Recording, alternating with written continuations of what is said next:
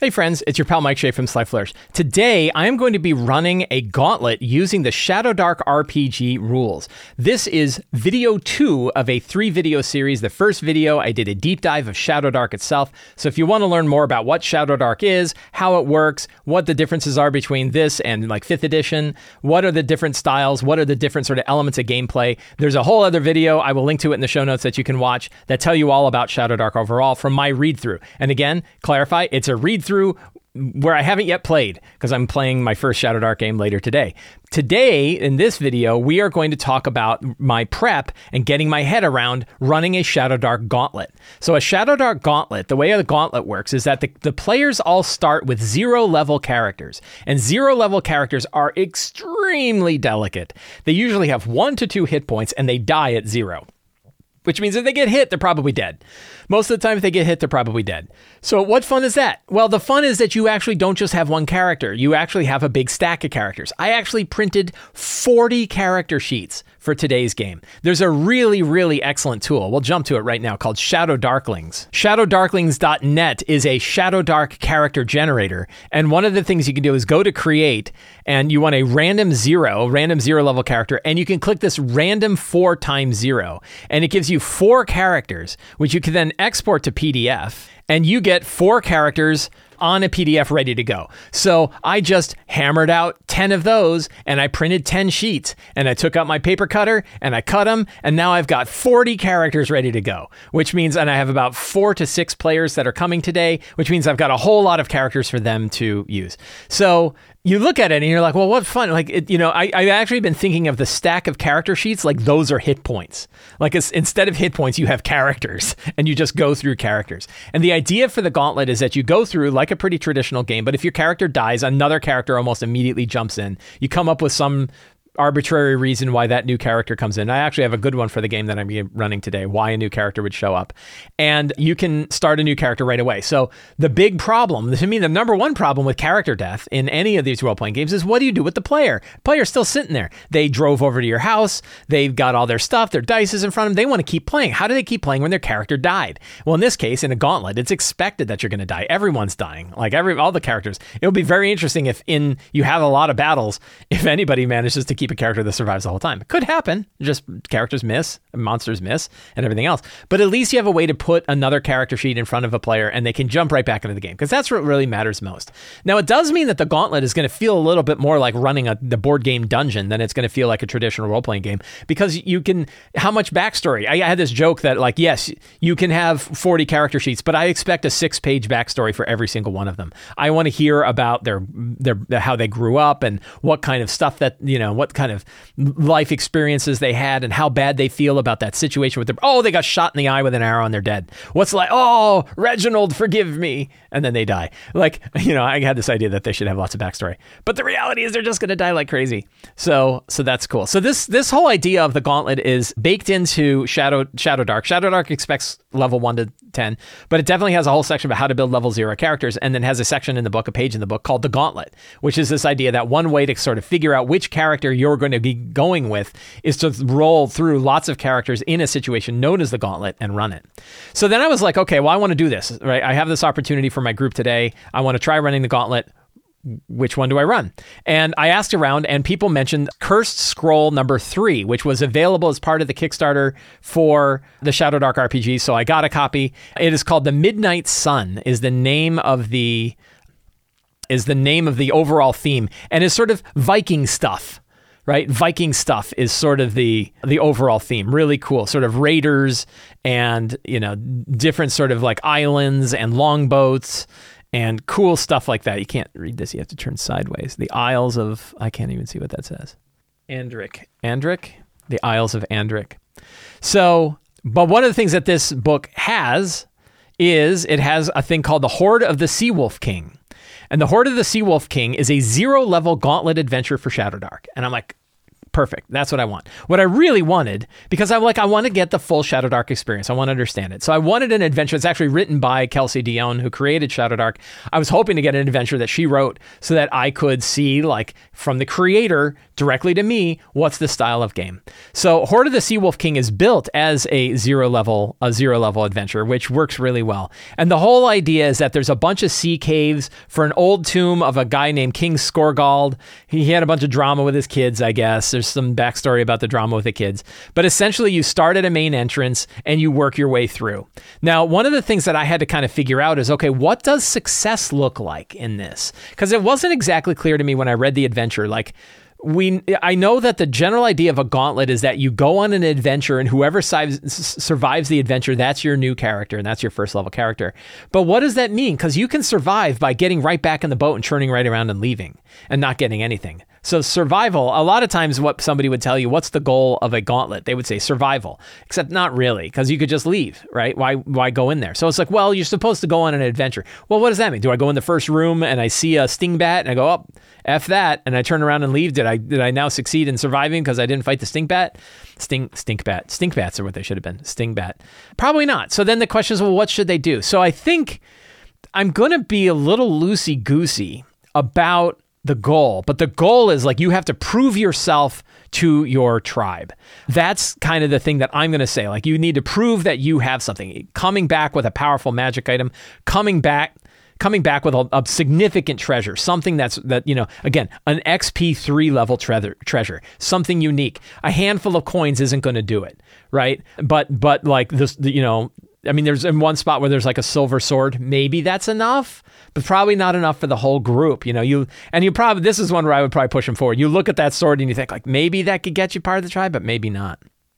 So now, obviously, a true victory, and I'll probably tell them this up front. If you can recover the axe of nine eyes, this magical mystical axe. If you can get that and you come back with that you will not just come back as a good hero worthy of of being part of the the, the you know being part of the, the the military forces of your tribe be part of the warrior caste of your tribe you'll be something really special. And then put that in there. So like, oh, we need to go get that axe. We need to come back with that axe.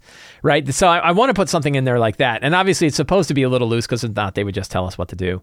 But that idea of like, what's the goal? I think, I think is really important. One thing I'm going to do up front that I think is going to be really fun is I'm going to do sort of a mini session zero. And actually, I think what I would like to do today is bring up my Notion notebook. We are going to go to the lazy campaign thing here.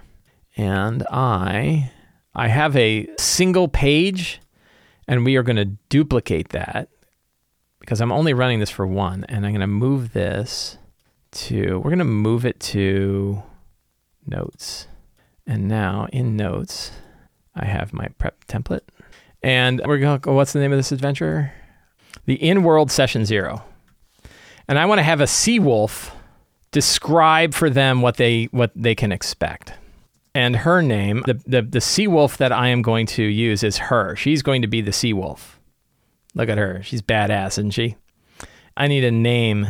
Uh, I need a sea wolf name. I think there's a bunch of random names in here somewhere. In the Shadow Dark RPG itself are a bunch of names. She'd be human. Hesta, Sea Wolf Hesta. We're just going to use, why not just use the very first one? Make our lives easy.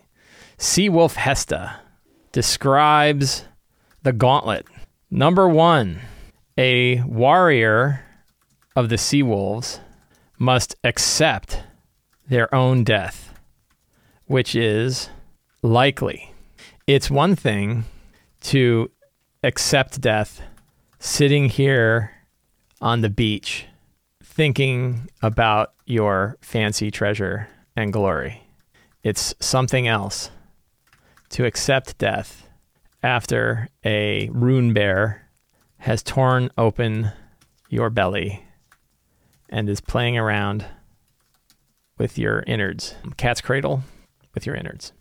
This is like so you know I want to do an in-game version cuz I one of the things that's really clear about running like a gauntlet like this with these zero level characters in a really lethal RPG is players could say, "Oh yeah, that sounds really fun. I like the idea of a really lethal RPG." And they're like, "Great, your character's dead." And they're like, "I hate this. This game sucks."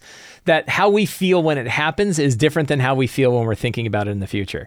I've learned this in 5th edition games. I've learned this in RPGs overall that games that are considered very lethal, you know, you might get it until it actually happens and then you're not really not really happening. So I like the idea that a character is telling them up front. We ex- still expect you to act with honor. No stealing or fighting your allies unless your ally is already on board. So I want to do that. No hanky panky or ballyhoo. Everyone is a potential warrior. Right now, you are all meat, but you all the same meat. No one is better or worse than you. I don't know the best way, like, no racism, sexism, misogyny. Your goal is to come back with fortune and glory. Prove you are worthy of the warriors of the sea wolves. I don't know if their name is actually the sea wolves, but I guess we're going to go with that. Your goal is to come back with fortune and glory. Prove your worth, the wor- worth becoming one of the warriors of the sea wolves. A few coins won't do it. A broken blade won't do it. Find something notable. Come back with a story you want to share with your grandchildren. no lollygagging, horseplay, or hoot nanny. I like that. That's pretty good. Yeah, that's a good one. Fortune and glory together. Prove you can fight alongside your friends, even when the gleam of gold shines in your eyes, or, you know, your belly gets ripped open by a rune bear. Find something remarkable. I will probably, out of character, uh, mention the pause for a minute, right? No harm to children or domestic animals. What else does a session zero need? So this group has been together. We just did a session zero for Scarlet Citadel, so none of this is going to be a surprise to them. But it's always nice to kind of, you know, bring back. Is there any other, from a from a safety tool perspective, are there any other hard lines? The hoot nanny and lollygagging and ballyhoo is certainly there. Any other any other category? You know, I don't think so. Not gonna worry about scenes. Secrets and clues it's I, I would like to there are some fantastic locations we're not going to worry about npcs i don't think we're going to worry about monsters we're not going to worry about treasure we're not going to worry about so we really don't need to worry about anything else. But i think it would be useful so we have our strong start and we have some secrets and clues and everything else is kind of in the adventure. But there are some secrets and clues in here that we want to that we want to include. They have some of them right there in the rumors. These guys right here. Just grab those and throw them right into our secrets. I don't even know if I'm going to use these notes, by the way, but it can kind of help. The gods have spoken. Caves are filled with chambers built by Dverg, clever magical people who allied with King Skorval long ago. Never touch the body of a dead woman. That's good advice in general. Skorval built his funerary longboat in the caves, but he's not buried inside it. Many folk who claim to be Skorvald's descendants search for the caves of the Hoard, but none have returned. If Skorvald's treasure is in the caves, it's surely not in plain sight. He was fond of secret chambers. One thing I wanted to look at real quick, though, is I think there's more so those are all good. And I don't know if there's are there any of the rumors of the rumors, none of them appear to be false. So we have some monsters in here. I'm Not going to worry about those guys until I need them. I want a little bit of lore. I've got some spells here. This is all from Cursed Scroll 3. I'm kind of I'm scrolling through in reverse order because why not? Ooh, look, sea encounters. It's kind of fun. Monastery. Oaths, kind of fun.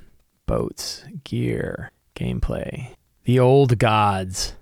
Odin, Freya, and Loki. Very cool. Oh, there's Nord names. I knew it. Well, I already picked a name. New Seer class and a Sea Wolf class. So I'm gonna grab these. I don't know. I never the the idea of like Viking raids doesn't sit well with me. The the sort of glorification of Viking raids doesn't grab me. So during the Midnight Sun Raiders, often attack sea wolf villages. The sea wolves strengthen themselves to defend against such raids. Say, like devil worshipping raiders. So that's good. Wolves test their people to find those strong enough to serve as in the warrior in the warrior warrior caste. They do so in an event known as the Gauntlet. Many have tried to recover King Skorgald's legendary axe. None have done so. So, this is some good secrets. I'm pretty happy with that. I have a good idea. I think I have an idea. I want to do it. So I've just watched the movie The Ritual again. If you have not seen The Ritual, and this is going to be full of spoilers, so if you want to see the movie The Ritual, you probably want to skip ahead. The Ritual's on Netflix. It is an awesome horror movie, one of my favorites. But I'm going to steal an idea from the from from the movie The Ritual. So, and that is mortar. The Raiders worship a a bastard offspring of the god Loki called Mortar. So I kind of dig this idea. So there's like the sea wolves. What would these other guys? What would they be called? The cult of Mortar, right? Known as a of Mordor. This cult often attacks sea wolf villages. That works. That's good enough. So I think I've, I've got lots of good secrets here to reveal. I think even in like a gauntlet like this, where I don't, obviously I can't spend any time knowing the characters because we have 40 characters and they're going to die like flies. So I'm not going to worry about that. I do want to have like a strong start where that kind of tells them what they're supposed to do. And I think this is fun, right? This idea that like if they want to prove themselves to join the warrior cast, you know, and I, I kind of dig like the ring the bell, right? You know, if any of you don't feel worthy of joining the warrior cast and if I tell you about this and the descriptions of the bear in disemboweling you is too much, you can just leave now and then just grab another character sheet, put that guy on the bottom, right? like until you pick a character that's that's there for it. But I, what I want to like make clear is like you're gonna die a lot. Like most of you won't survive, right? Most of you won't survive.